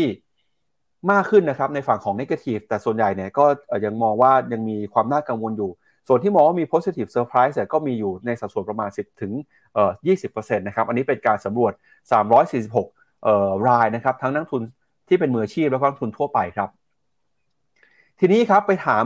ว่าการขึ้นดอกเบี้ยเนี่ยจะส่งผลต่อหุ้นแค่ไหน 42%ครับเชื่อว่าการขึ้นดอกเบี้ยจะส่งผลกระทบนะครับต่อสภาพแวดล้อมทางการเงิน แล้วก็สภาวะการเงินเศรษฐกิจจะชะลอตัวนะครับ 42%เชื่อว่าจะกระทบแน่ๆ 36%เชื่อว่าจะทำให้เศรษฐกิจชะลอตัวลงไป 18%นะครับเชื่อว่า การที่เงินเฟ้อปรับตัวเพิ่มสูงขึ้นมาเนี่ยก็จะกระทบนะครับกับต้นทุนการผลิตต่างๆ แล้วก็5%ครับก็มองว่ามีปัจจัยอื่นเข้ามากระทบด้วยนะครับขณะที่มุมมองของหุ้นในกลุ่มสถาบันการเงินนะครับเขาไปถามว่าอ่าแล้วการขึ้นดอกเบี้ยหรือว่ามุมมองทางเศรษฐกิจที่ชะลอตัวลงไปเนี่ยจะกระทบกับหุ้นในกลุ่มสถาบันการเงินหรือเปล่า ประมาณ 50-54%เชื่อนะครับ มีประมาณ 40%ครับที่บอกว่าการขึ้นดอกเบี้ยเนี่ยจะช่วยให้ หุ้นในกลุ่มสถาบันการเงินได้อานิสงส์นะครับ ก็มีมุมมองที่แตกต่างกันไปแต่ส่วนใหญ่แล้วเลยเชื่อว่ามุมมองการขึ้นดอกเบี้ยเนี่ยจะส่งผลแย่กับตลาดมากกว่าส่งผลดีนะครับแล้วก็อันนี้เป็นมุมมองของบูมเบิร์กที่เข้าไปสำรวจก่อนครับพี่แบงก์ก่อนที่เราจะไปดูกันกับมุมมองของเจ้าอื่นเพิ่มเติมนะครับอืมครับผม ก็ผมคิดว่าการ survey มันคือความเห็นของคนส่วนมาก แล้วเมื่อคุณอยู่ในตลาดมายาวนานพอ คือความเห็นของคนส่วนมาก ไม่ได้การันตีว่าคุณจะได้ผลตอบแทนนั้นนะบางทีมันคือการเป็นคนส่วนน้อย การเป็นชาวสวน การกล้าในเวลาที่คนอื่นกลัว การกลัวในเวลาที่คนอื่นกล้า ก็สามารถสร้างผลตอบแทนได้ด้วยเช่นเดียวกันเพราะนั้นก็เป็นข้อมูลที่เอามาฝากเอามาเห็นกันดูนะ เพื่อจะวิเคราะห์เซนติเมนต์ในภาพรวมกันว่าตลาดแล้วก็นักลงทุนเนี่ยตอนนี้ทั้ง retail investor แล้วก็ professional investor อยู่ในขาเดียวกันคือกลัวกันทั้งคู่ครับ ครับ พาคุณผู้ชมไปดูต่อกับมุมมองของนักลงทุนในฝั่งของสถาบันบ้างนะครับ ผลผลสำรวจความคิดเห็นครับ ความคิดเห็นของทางฝั่งของมอร์แกนแซลลี่นะครับเขามองเรื่องนี้ยังไงบ้างนะล่าสุดนะครับนักวิเคราะห์จากมอร์แกนแซลลี่ครับก็เตือนเหมือนกันก็บอกว่าตอนนี้เนี่ยมีความเสี่ยงเพิ่มมากขึ้นนะครับ หลังจาก valuation ของตลาดหุ้นเนี่ยปรับตัวเพิ่มสูงขึ้นมารวมไปถึงนะครับอัตราดอกเบี้ยที่เพิ่มขึ้นมา ก็จะเข้ามากระทบนะครับกับผลประกอบการแล้วก็กำไรของหุ้นด้วยนะครับ อันนี้มุมมองคล้ายๆ กับที่บูมเบิร์กเข้าไปสำรวจมาเลยฮะนอกจากนี้นะครับก็มีมุมมองของ Deutsche Bank ครับที่มองว่าดัชนีเนี่ยนะครับ e a r n i n g ็ season ครับจะเห็นว่าถ้าเกิดว่าผลประกอบการออกมาดีก็จะส่งผลดีต่อราคาหุ้นนะครับ ในช่วงไตรมาสที่1เนี่ยตลาดค่อนข้างกังวลกับเรื่องของเศรษฐกิจถอยตัวเลขเศรษฐกิจอาจจะออกมาไม่ดีเท่าไหร่ รายได้ผลประกอบการไม่ดีก็ส่งผลกดดันต่อ ผลตอบแทนของหุ้นนะครับ แต่ในก็ตามเนี่ยรอบนี้ครับเขาก็มองว่า การที่ตลาดนะครับใช้นโยบายการเงินเข้มงวดต่อเนื่องเนี่ยก็จะส่งผลต่อแนวโน้มนะครับการปรับตัวขึ้นมาของราคาหุ้นด้วย มุมมองของนักวิเคราะห์จาก Citigroup นะครับถ้าดูจาก Citigroup US Earnings Revision Index จะเห็นว่า ตอนนี้เริ่มมีจำนวนหุ้นมากขึ้นที่ถูกดาวเกรดหรือถูกปรับประมาณการลงนะครับ แล้วก็มุมมองของ คุณไมเคิลวิลสันครับจาก Morgan Stanley เองเขาก็บอกว่าตอนนี้เนี่ย guidance ครับจะส่งผลต่อราคาหุ้นนะครับในซีซั่นนี้ด้วย อันนี้เป็นเปรียบเทียบนะครับระหว่าง forward EPS กับความเคลื่อนไหวของ S&P 500 ครับเขาจะบอกว่าในช่วงหลังๆนี้ดูเหมือนว่าประมาณการของนักวิเคราะห์เรื่อง EPS เนี่ยมักจะมีความสัมพันธ์สอดคล้องกันกับราคาราคาหุ้นนะฮะถ้าหากว่านักวิเคราะห์มองดีก็มีความเป็นไปได้สูงที่ตลาดหุ้นจะตอบรับตามครับพี่แบงค์ อืมครับผม ถ้าไปดูที่คาดคาดการของตัว GDP นะจาก Bloomberg consensus ก็บูมเบิร์กคาดการว่า GDP ของปี 2023 เนี่ย จะค่อยๆ ขยับขึ้นมา ตอนนี้อยู่ที่มา 1.3%แต่ว่าที่ตลาดเขาบอกว่า recession มันอาจจะไม่เกิด แต่คำว่าไม่เกิดในที่นี้คือไม่เกิดปีนี้ไปเกิดปีหน้าหรือเปล่า เพราะว่า GDP ปี 2024 เนี่ยถูก revise down อย่างต่อเนื่องล่าสุดก็มี target ปลายปีอยู่ที่ประมาณ 0.7%ต่ำหนึ่ง1%อีกครั้งหนึ่งคือ ตอนแรกคาดว่าจะต่ำหนึ่งปี 2023 แต่กลายเป็นว่าปี 2023 กลับมาเกินหนึ่งแต่ไปต่ำหนึ่งปี 2024 นะฮะเลื่อนออกไปก่อน อันนี้คือความเห็นของนักเศรษฐศาสตร์ที่บูมเบิร์กไปรวบรวมมา คราวนี้ในแง่ของตลาดหุ้นมันน่าสนใจตรงนี้นะฮะ S&P 500 เนี่ยเมื่อเทียบกับหุ้นโลกแล้ว จะเห็นเส้นสีดำคือตัวกำไร เส้นสีเหลืองคือตัวราคา โดย relative นะเปรียบเทียบกับหุ้นโลก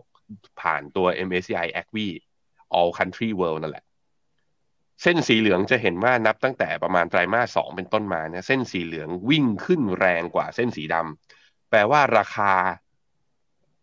ดัชนี S&P 500 วิ่งแรงกว่ากำไรเมื่อเทียบกับหุ้นโลก งงไหม ซึ่งภาพนี้มันเคยเกิดขึ้นมาแล้วตอนปี 2021 ปี 2022 แล้วจะเห็นว่าพอกำไรมันวิ่งไปไม่ทัน สุดท้ายหุ้นตัว S&P 500 ก็มีแรงปรับฐานลงมา ถึงแม้ว่าจะไม่ปรับเข้าสู่ขาลงนะ แต่ก็มีปรับอะปรับย่อลงมาเพื่อให้มันคือเพื่อให้มันไม่ห่างจากตัวกำไรมากเกินไป อันนี้ก็เลยเป็นมุมหนึ่งที่เป็นจุดสังเกตสำหรับตลาดหุ้นอเมริกา มาดูหน้าต่อไป หน้านี้ก็ยิ่ง convincing ขึ้นไปอีก ยิ่ง convince เรามากขึ้นว่าเออหุ้นอเมริกาจะไปไม่ได้จริงหรือเปล่า เพราะ PE ของ S&P 500 ตอนนี้ถ้าเทียบกับหุ้นโลกเนี้ยอยู่ที่ทะลุ2 standard deviation ไปแล้ว ซึ่งการทะลุครั้งก่อนหน้านี้ก็คือตอนประมาณกลางปี 2021 แล้วหลังจากนั้นมานะ พอเงินเฟ้อเร่งตัวปุ๊บเฟดก็ขึ้นดอกเบี้ย พอเฟดขึ้นดอกเบี้ยแรงๆปุ๊บราคา S&P 500 ก็ปรับฐานลงมาทันที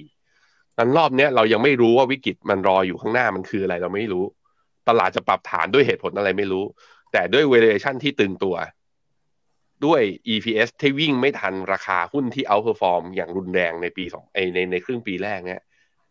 ถ้ามันมีอะไรสะกิดนิดเดียวต่อตลาดนะ ตลาดอาจจะ sensitive และมีการปรับฐานแรงก็ได้ อันนี้คือสิ่งที่เราเห็นนะครับ แต่ว่ามันก็ไม่ใช่ว่าการปรับฐานจะเกิดขึ้นมาปุ๊บแล้วกลายเป็น bear market เลยหรือเปล่า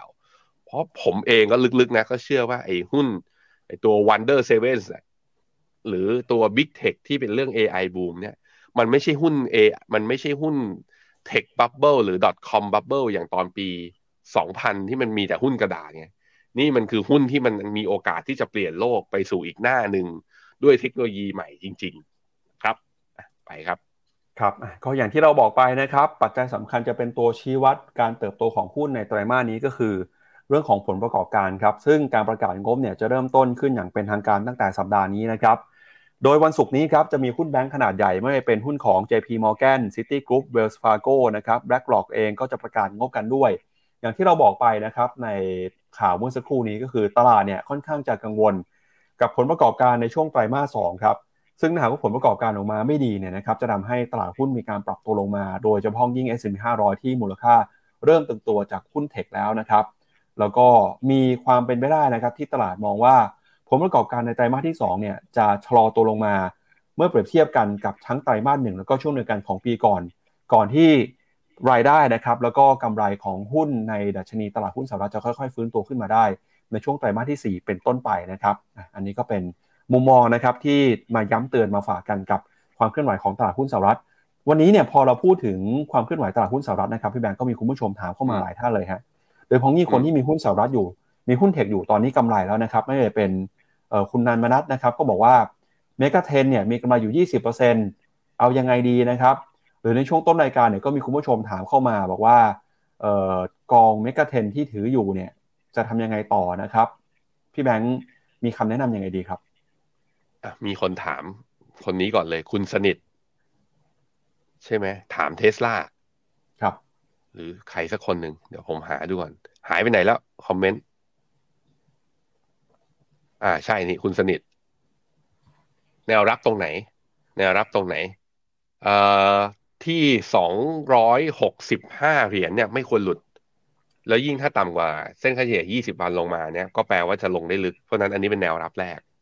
ถามว่าแล้วผมทำยังไงกับเทสลาก็ลินขายไปบ้าง ก็มีไอ้ที่ถือก็คือที่จะถือยาว ไอ้ที่เล่นเทรดเนี่ยก็มี เพราะว่าเนี่ยเห็นไหมมันทำไฮเปิดกระโดดแก็บขึ้นมา แต่ RSI กับ MACD ไม่ยกไฮตามแล้วตามทฤษฎีนะ ก็คือตรงเนี้ย มันถ้านี่คือเวฟสามมันก็เท่ากับเวฟหนึ่งแล้วอะมันก็ยาวกว่าคือมัน เพราะนั้นอาจจะลงเวฟสี่หลุดเส้นค่าเฉลี่ยยี่สิบวัน สมมติว่าหลุดสมมติว่าหลุด ผมมองนี่นี่แถวแถวประมาณสองร้อยสิบเจ็ดคือหัวของเวฟหนึ่งเลย อาจจะย่อลงมาให้เห็นก็ได้ก็เลย อันนี้ผมมองตามกราฟไม่ได้มองตามอย่างอื่นนะฮะ มีถามเมกะเทนอะไปดูทีละตัวข้างในเมกะเทนเลยมีสิบตัว Apple เป็นยังไงบ้าง Apple ตอนนี้ยังยืนเหนือเส้นค่าเฉลี่ย 20 วันไม่น่าตกใจอะไร Microsoft มีหลุดลงมาบ้างแล้ว เป็นการหลุดลงมาต่ำกว่าเส้นค่าเฉลี่ย 20 วัน ครั้งแรกนะตั้งแต่วันที่ 25 เมษาเพราะนั้นรอบย่ออาจจะแบบมีมากกว่านี้ไหมอ่าดูอันนี้มีตัวที่หนึ่งนะ Microsoft อาการดูมีเข้าสู่รอบปรับฐานอัลฟาเบตเมื่อวานนี้ลบ 2.5%เฮ้ยหลุดเส้นค่าเฉลี่ย 50 วันด้วยทรงไม่ดีฮะ อเมซอนก็หลุดเส้นค่าเฉลี่ย 20 วัน เมื่อกี้เทสลาบอกแล้วว่าเข้ารอบย่อด้วยเหมือนกัน ดูมาห้าตัวเข้ารอบย่อไปสี่ตัวนะวีซ่ายังค้างอยู่ข้างบนยังแก่งอยู่ยังไปได้ JP Morgan ยังไม่มีอะไรยังทำทิวอยู่แถว high เดออ่าอยู่แถว new high ของปี 2023 P&G P&G วันศุกร์ลบไป 2%แต่ยังยืนเหนือเส้นค่าเฉลี่ย 20 วัน pattern ยังบอกว่าเป็นระยะสะสม ไม่ใช่เทรนด์ขึ้นแต่ก็ไม่ใช่เทรนด์ขาลง Mastercard ยังอยู่แถวๆ high ยังเม็ดยังทรงไปได้อยู่ Meta Meta ก็ยังดูดีนะ เส้นแหมเนี่ยลอยขึ้นฟ้ามาตั้งแต่ตอนเดือนพฤษภาเนี่ย ไม่มีการย่อลงมาทดสอบเส้นค่าเฉลี่ย 20 วันเลยทรงภาพดูดี ดูแล้วคือมีหุ้นครึ่งหนึ่งของข้างในเมตตาที่ทรงเนี่ยเหมือนกับกำลังเข้ารอบปรับฐาน แต่อีกครึ่งหนึ่งแพทเทิร์นยังดูดีอยู่ ในความเห็นผมคือยังถือต่อ ถ้าเป็นอย่างนี้นะ ถือกันต่อสู้ๆครับผม ครับ พาคุณผู้ชมไปดูข้อมูลที่น่าสนใจของแอปพลิเคชันเอ่อ t h r e s หน่อยนะครับที่เพิ่งเปิดตัวไปสัปดาห์ที่แล้วครับปรากฏว่าตอนนี้เนี่ยเขากลายเป็นแอปพลิเคชันที่เติบโตเร็วที่สุดในโลกแล้วครับเปิดตัวเพียงแค่ 5 วันครับพี่แบงค์มีผู้ใช้งานทะลุ 100 ล้านคนไปเป็นที่เรียบร้อยแล้วนะครับเดี๋ยวเราไปดูข้อมูลหน่อยครับว่าแอปพลิเคชันต่างๆ ที่มีการเปิดตัวตั้งแต่อดีตจนถึงปัจจุบันเนี่ยมีแอปพลิเคชันไหนนะครับที่เติบโตอย่างรวดเร็วแล้วเป็นยังไงบ้าง จะเห็นว่า t h r e s เนี่ยนะครับใช้เวลา 5 วัน ก่อนหน้านี้ครับคือ ChatGPT ครับใช้เวลา 2 เดือน ถึงมีผู้ใช้งานครบ 100 ล้านคนนะครับ แล้วก็ TikTok ครับใช้เวลา 9 เดือน Instagram ใช้เวลา 30 เดือน Pinterest 41 เดือน Spotify 55 เดือน Telegram 61 เดือน Uber นะครับ70 เดือน แล้วก็ Google Translate 78 เดือนนะอันนี้เป็นท็อปแอปพลิเคชันนะครับที่มีผู้ใช้งานเติบโตเร็วที่สุดในโลกจะเห็นว่าโอ้โหเวลามันมันมันต่างกันเยอะมากนะครับ อันดับ 1 อันดับ 2 อันดับ2เนี่ย 2 เดือนอันดับ1ใช้เวลาเพียงแค่ 5 วันเท่านั้นเนี่ยแต่ถ้าไปดูย้อนหลังไกลกว่านั้นเนี่ยจะเห็นว่าในประวัติศาสตร์เทคโนโลยีของโลกนะครับ ผลิตภัณฑ์หรือว่าเทคโนโลยีที่ใช้เวลาจนกว่าจะมีการเติบโตถึง 100 ล้านคนเนี่ยนะครับเป็นยังไงบ้างฮะโทรศัพท์ที่เราใช้กันอยู่เนี่ยนะครับกว่าจะมีผู้ใช้งานครบ 100 ล้านคนทั่วโลกใช้เวลาถึง 75 ปีครับพี่แบงค์โทรศัพท์มือถือเนี่ย 16 ปี อินเทอร์เน็ตเนี่ยนะครับใช้เวลาประมาณ 7 ปีครับทวิตเตอร์เนี่ยใช้เวลา 5 ปีนะครับกว่าจะมีผู้ใช้งานถึง 100 ล้านคน Facebook 4 ปีครึ่ง Instagram 2 ปีครึ่ง แล้วก็ TikTok นะครับอะ TikTok ก็ประมาณสัก 9 เดือนฮะแล้วก็จะเห็นว่าตอนนี้เนี่ยพอแอปพลิเคชันต่างๆ เติบโตขึ้นมาเทคโนโลยีไปเร็วมากขึ้น ก็จำนวนผู้ใช้งานมันก็เติบโตเร็วขึ้นมา เป็นเงาตามตัวก้าวกระโดดไปด้วยนะครับไม่น่าเชื่อนะครับว่าไอ้โทรศัพท์ที่เราใช้กันเนี่ยเเริ่มต้นใช้มาตั้งแต่ปี 1878 ก็เกือบจะ 200 ปีเนี่ยนะครับใช้เวลาถึงเกือบร้อยปีนะกว่าจะมีผู้ใช้งานถึง 100 ล้านคนนะครับพี่แบงค์แต่เฟรสเนี่ยห้าวันเท่านั้น 100 ล้านคนแปลว่าโอ้โหโลกเรานี้ในเวลาหลักร้อยปีนี้เปลี่ยนไปอย่างหน้ามือเป็นหลังมือเลยนะครับ อืมใช่ครับ แต่ว่ากับเทรดนะบอกตรงๆเลยพี่ปับ๊บครับใช้แล้วไม่อิน ผมรู้สึกทวิตเตอร์มันกว่าครับ แล้วก็เพราะผมเรื่องที่หนึ่งก็คือ ผมว่าอัลกอริทึมของ Threads ตอนนี้ยังต้องปรับปรุงอีกเยอะเลย เพราะว่ามันขึ้นมาแต่ความเห็นของดาราที่ขึ้นมาพิมพ์บอกมาบอกว่าเล่นยังไง แล้วก็กดไลค์กันสี่ห้าร้อยคนแล้วก็ตอบกันไปตอบกันมา คือมันสำหรับผมมันคือ มันยังไม่ได้มีประโยชน์สำหรับผมนะ มันอาจจะเป็นแอปสำหรับ entertainment สำหรับคนที่อยากจะติดตามดารา ไม่ได้ดูแต่รูปเขาแต่ฟังความเห็นเขา แต่ว่าผมคิดว่าเหมือนทวิตเตอร์จุดเด่นของเขาคือ มันมีนักวิชาการ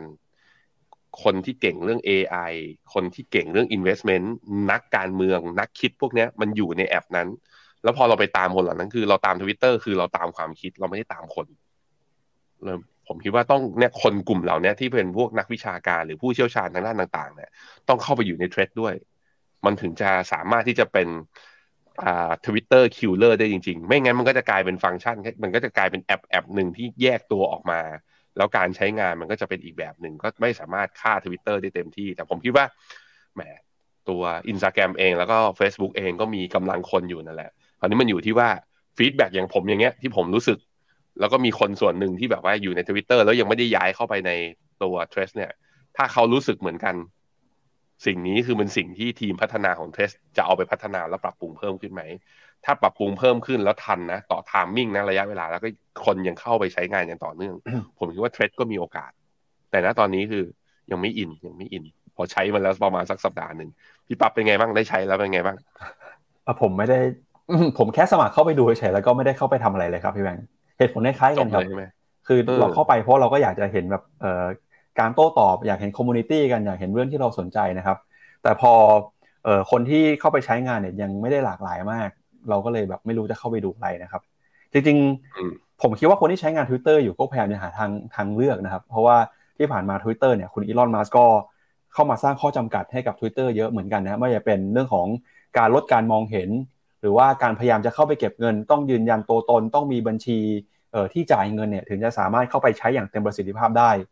คนก็ไหลออกจาก Twitter เยอะนะครับที่ผ่านมา Twitter ก็พยายามปรับตัวครับพี่แบงค์ ปัจจุบันนี้เนี่ยนะครับผู้ใช้งานรายวันของ Twitter มีอยู่ประมาณสัก 240 ล้านรายทั่วโลกนะครับ ก็เทรสเนี่ยตอนนี้ 100 ล้านแล้วฮะก็กำลังจะแซงหน้าขึ้นมาเรื่อยแล้ว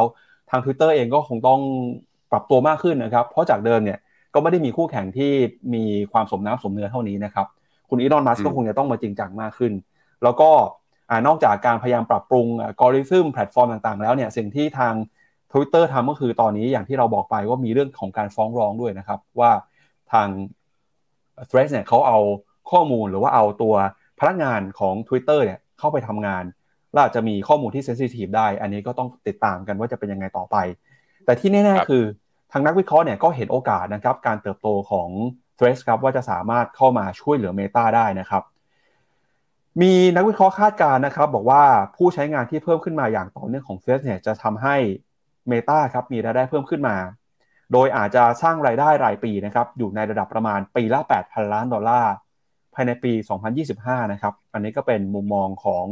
ออนักวิเคราะห์นะครับจาก Evercore ISI ฮะที่ออกมาประเมินนะครับ ซึ่งถ้าหากว่าเพิ่มขึ้นได้ปีละ 8,000 ล้านจริงๆ เนี่ยก็น่าจะส่งผลนะครับต่อรายได้แล้วก็ผลประกอบการของเมตานะครับอย่างมีนัยสำคัญเลยฮะถ้าเกิดว่าทำแล้วเกิดขึ้นจริง ก็น่าจะทำให้ Meta เจอธุรกิจใหม่ แล้วก็ทำให้ราคาหุ้นเนี่ยเติบโต ตอบรับเรื่องนี้ไปด้วยนะครับ หลังจากที่ก่อนหน้านี้คือผิดหวังไปกับการพยายามจะพัฒนา Metaverse นะครับอตอนนี้ t r e s เองก็กลายเป็นความหวังครั้งใหม่ครั้งหนึ่งของ Meta ครับพี่แบงค์ครับผมครับไปดูตัวเลขข้อมูลเพิ่มเติมกันหน่อยนะฮะว่า Meta เนี่ยตอนนี้สถานการณ์ของเขาเป็นยังไงบ้างนะครับ เราก็จะเห็นว่าในช่วงปีที่ผ่านมาครับราคาหุ้นของ Meta ถือว่าเป็นหนึ่งในหุ้นที่ outperform ตลาด ให้ผลตอบแทนบวกขึ้นมามากกว่า 140%เลยนะครับ ตั้งแต่ต้นปีครับ ใครที่มีหุ้น Meta อยู่เนี่ย ก็ได้กำไรกันไปตามๆกันเลยโดยเฉพาะยิ่งคนที่ถือกองทุน MEGA 10นะครับ ก็มีหุ้นตัวนี้อยู่ในสัดส่วนถึง 10%เลยทีเดียวนะครับ ไปดูมุมมองของนักวิเคราะห์หน่อยครับ ตอนนี้นักวิเคราะห์ 51 รายจากบลูมเบิร์กให้คำแนะนำซื้อหุ้นของ Meta นะครับ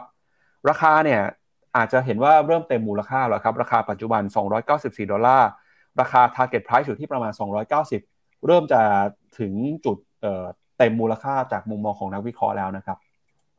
กับผมครับ จากเรื่องของหุ้นครับพาคุณผู้ชมไปดูต่อนะครับ ในเรื่องของทองคำบ้างครับ ตอนนี้เนี่ยทองคำนะครับ ก็เป็นหนึ่งสินทรัพย์ที่มีความเคลื่อนไหวผันผวนนะครับ หลังจากที่เเราเห็นแรงกดดันจากการใช้นโยบายการเงินที่เข้มงวดครับแต่ก็ตามนะครับ ตอนนี้เราจะเห็นว่าทางธนาคารกลางของหลาย ๆ ประเทศเนี่ย ก็เริ่มนะครับนำทองคำสำรองกลับมาประเทศตัวเองแล้วฮะสาเหตุสำคัญก็คือความเสี่ยงเรื่องของภูมิรัฐศาสตร์นะครับ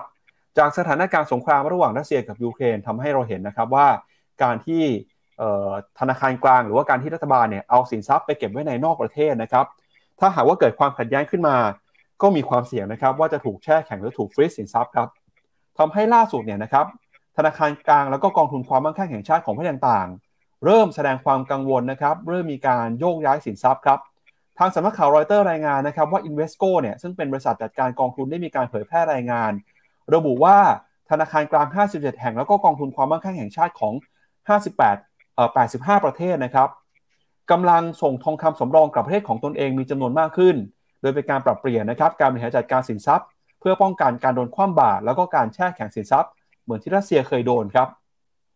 การศึกษาของ Invesco บอกนะครับว่า 85%ของธนาคารกลางแล้วก็กองทุนที่ร่วมต่อแบบสำรวจ เชื่อว่าตราเงินเฟ้อในทศวรรษหน้าจะสูงขึ้น ซึ่งการลงทุนในทองคำแล้วก็พันธบัตรของตลาดเกิดใหม่เนี่ยถูกมองว่าเป็นการลงทุนที่ดีในสภาพแวดล้อมนี้ แต่ความเสี่ยงสำคัญนะครับทำให้ผู้บริหารจัดการสินทรัพย์ต้องมีการจัดเก็บสินทรัพย์ในที่ที่เหมาะสม ก็เอาไปฝากไว้ในต่างประเทศอาจจะไม่ได้แล้วนะครับ ส่วนใหญ่ก็มองว่ามีความเสี่ยงมากขึ้นก็เลยอยากจะ กระจายความเสี่ยงในการโยกย้ายทองคำโยกย้ายสินทรัพย์ที่มีค่า กลับมาเก็บไว้ในประเทศตัวเองมากขึ้นนะครับ เพื่อที่จะไม่ให้เป็นแบบรัสเซีย แล้วก็ 80%นะครับของสถาบันที่มีการสำรวจก็บอกว่า ความตึงเครียดทางภูมิทัศน์เนี่ยเป็นความเสี่ยงที่ใหญ่ที่สุดในทศวรรษหน้า 83%มองเงินเฟ้อนะครับเป็นความเสี่ยงที่ใหญ่ นอกจากนี้นะครับโครงสร้างพื้นฐานก็ถูกมองว่าเป็นสินทรัพย์นะครับที่มีความน่าสนใจอีกหนึ่งสินทรัพย์ที่เพิ่มมากขึ้น รวมไปถึงนะครับโครงการที่เกี่ยวข้องกับพลังงานหมุนเวียนด้วยครับอันนี้ก็เป็นเทรนด์ใหม่ๆที่เกิดขึ้น หลังจากโลกของเราเนี่ยเผชิญกับความเปลี่ยนแปลง แล้วก็ความวุ่นวายมากขึ้นจากความขัดแย้งทางการเมืองครับ อือฮึก็ชัดเจนนะเพราะว่าพอทุกคนในระบบเศรษฐกิจการเงินโลกเนี่ยอยู่ในระบบสวิฟการที่รัสเซียเนี่ยถูกเชือดปุ๊บเนี่ยประเทศไหนที่ความสัมพันธ์เขาไม่ได้วางตัวเป็นกลาง หรือว่าเอียงข้างอเมริกา ก็อาจจะต้องกังวลนิดๆแหละว่าเฮ้ยแล้ววันหนึ่งจะถูก ทับกระทำอย่างที่รัสเซียโดนหรือไม่ นั้นวิธีก็คือจำเป็นต้องกระจายความเสี่ยง ซึ่งกระบวนการนี้เราเรียกกันในภาพภาษาทางการเงินเราเรียกว่า de-dollarization คือลดการถือครองตัวดอลลาร์สิ่งนี้จริงๆ แล้วการเรื่องลดการถือครองดอลลาร์นั้นมีมาตั้งแต่หลังจากที่อเมริกาเนี่ย จำเป็นแล้วก็กลืนน้ำลายตัวเองด้วยการออกมาตรการ QE นะ quantitative easing หลังจากที่เกิดวิกฤต subprime ตอนปี 2008 ซึ่งก็เป็นการเกิดขึ้นมา ตอนนั้นก็เป็นการเกิดขึ้นมาของคริปโตเคอเรนซีสกุลแรกของโลกนั่นก็คือบิตคอยน์เพราะฉะนั้นบิตคอยเกิดขึ้นมาอย่างแรกก็คือเพื่อที่จะ diversify แล้วก็เป็นทางเลือกให้กับอ่าอ่ามนุษย์กับประชากรโลกเนี่ยในการว่าเฮ้ยถ้าคุณจะไม่ถือดอลลาร์มาถือเราแทนไหมแต่ก็จะเห็นว่า การกระจายคือธนาคารกลางโลกก็ไม่ได้ไปถือบิตคอยนะเขาก็แต่ว่าเขามีเงินทุนสำรองที่เป็นดอลลาร์เยอะก็วิธีก็คือก็ต้องกระจายไปที่อื่นเห็นอะไรบ้าง นั้นทองยังมีความน่าสนใจในระยะยาวก็ในมุมที่ว่าอย่างน้อยๆอะมันมีดีมาจากธนาคารกลางเนี่ย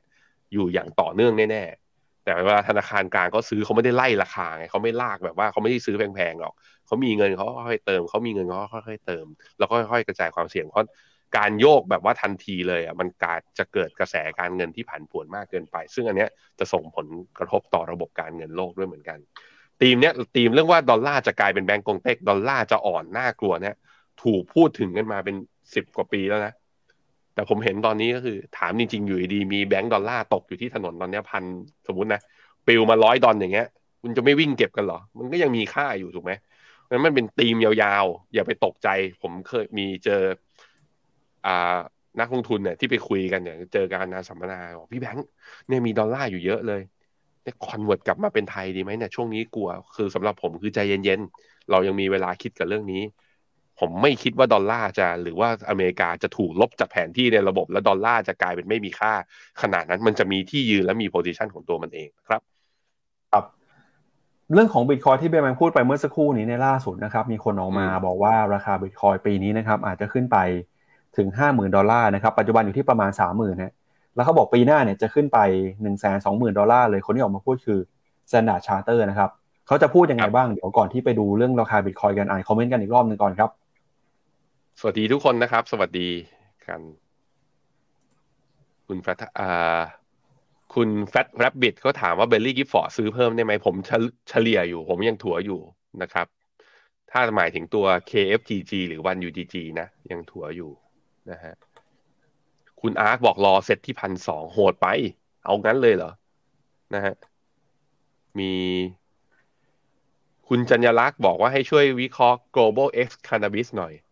cannabis คือกองที่ทำธุรกิจเกี่ยวข้องกับกัญชานะ ตัว cannabis ตัวไหนอะพอตไหม นี่ไง โอ้โห ยังไม่เห็นทางขึ้นเลย อีกนานเลย แต่ผมเข้าใจแหละ ถ้าซื้อตั้งแต่ตอนนอยรอบที่แล้วนะตรงนู้นนะตรงนี้คงขาดทุนอยู่ค่อนข้างเยอะ อย่าเพิ่งถัว แต่ถ้าถ้าถามเพราะว่าให้ยังอยากอยากจะเข้าไป ผมคิดว่าก็ยังไม่น่าเข้าอยู่ดี ยังไม่เห็นสัญญาณการฟื้นนะฮะคุณสุรศิษฐ์ถามว่ายุโรปตอนนี้น่าเข้าไหมน่าจะมีการปรับฐานมากกว่านะถึงเข้าไปก็ไฮเดิมของยูโรซ็อกห้าสิบอะก็ยังแนะนำขายอยู่ดีนะฮะมีกองจีนควรถือต่อไหมถือต่อ รอมาตรการกระตุ้นนะครับ คุณเอาโมโกโตโดราเอมอน ชื่อน่ารักดีอ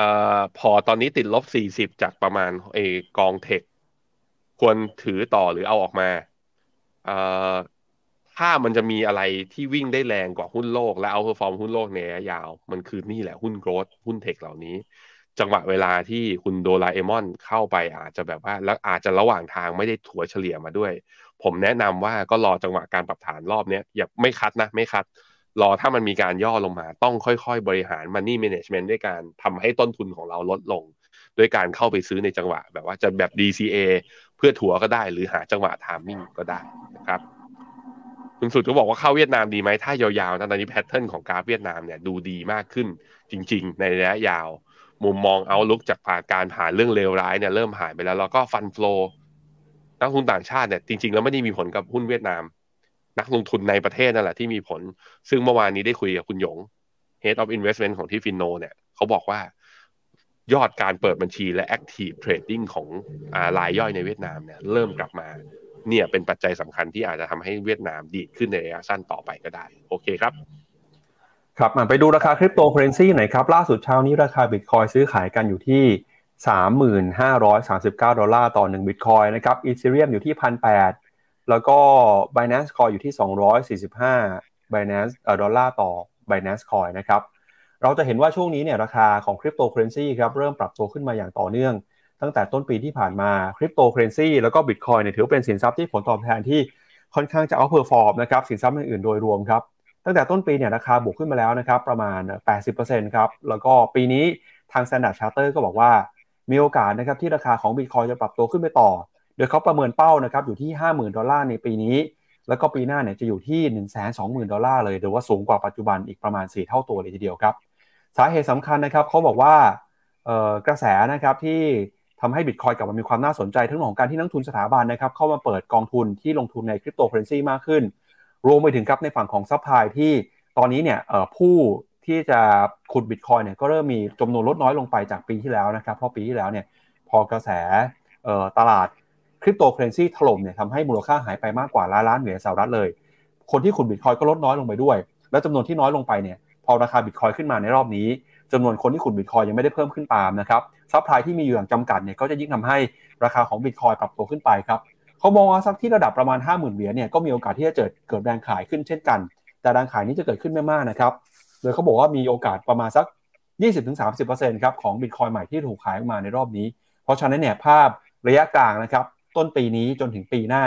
ก็มีโอกาสครับที่ราคาบิตคอยจะเพิ่มขึ้น แต่ก็ตามนะครับก็ยังคงมีความเสี่ยงอยู่ก็ต้องเลือกตัดสินใจเอานะครับว่าเราจะเชื่อหรือเปล่าว่าจะขึ้นไปถึง 50,000 หรือว่าแสนสองในปีหน้าจริงครับพี่แบงค์